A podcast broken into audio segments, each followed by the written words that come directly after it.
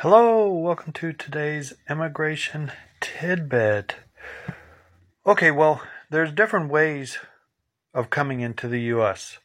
Um, a lot of people think the only way to come to the U.S. is through family. You know, marry a U.S. citizen, you have a sister who becomes a U.S. citizen, a mother, whatever it is, and they only think it's family, but it's not. Um, family is only one way of immigrating to the U.S.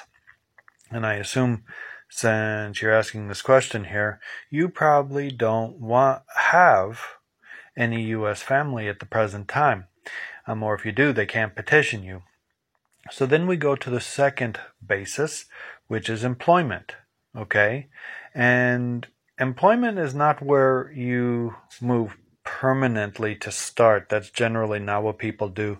Um, they qualify for a particular work permit and they stay for a while, then they get petitioned for the green card. Now, I don't know uh, how old you are or what your education is, but I can tell you uh, that a lot of times this is the path, and it takes many, many years, but this is the path. So let's assume that you have a dream to live in the US, and let's just say you finished high school and you're not sure where or how to go from there.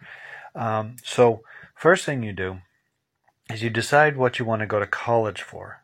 Okay, and there you can apply for an F1 and an F1 will be good for as long as you're in college. So you're going to want to get a degree. Okay, you don't just want to go, for example, to English as a second language and, and quit there. You want to get a four year degree, whatever it happens to be.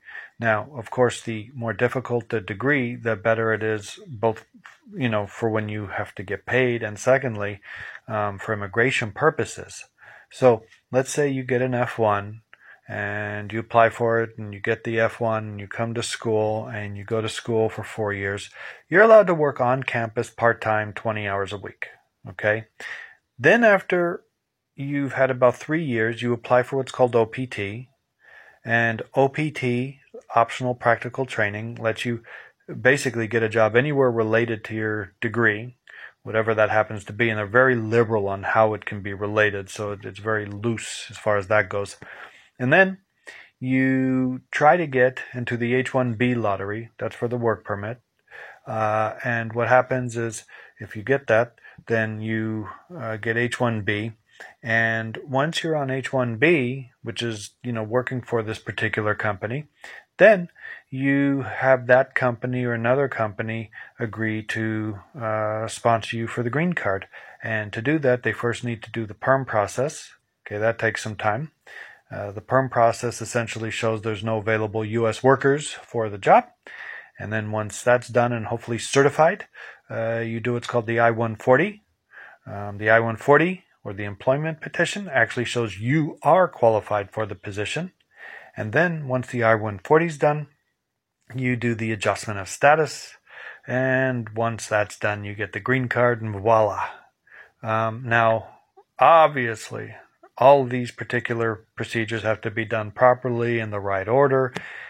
And there's usually issues, um, you know, with every case. I, I, can't say for sure that there would be an issue with your case, but uh, as you can see, it's not just snapping your fingers and magically coming here. That it will take a lot of good hard work uh, to be able to do it. But uh, you know, if you start with the the F1, ultimately you can go the whole way and then once you get the green card you wait five years and then you know you can apply for us citizenship uh, don't commit any crimes because that of course affects your ability to do all this makes you inadmissible depending on the crime.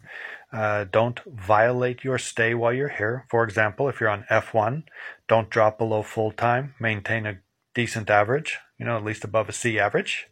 Uh, and if you're going once you get to the employment stage be sure you do the duties that is on the petition, that you get paid for what's on the petition, so forth, um, and a few other things. Um, but if it's done properly, that is the way you can realize your dream. Um, and it all starts from determining what it is you want to go to school and what degree. Okay? Short Cast Club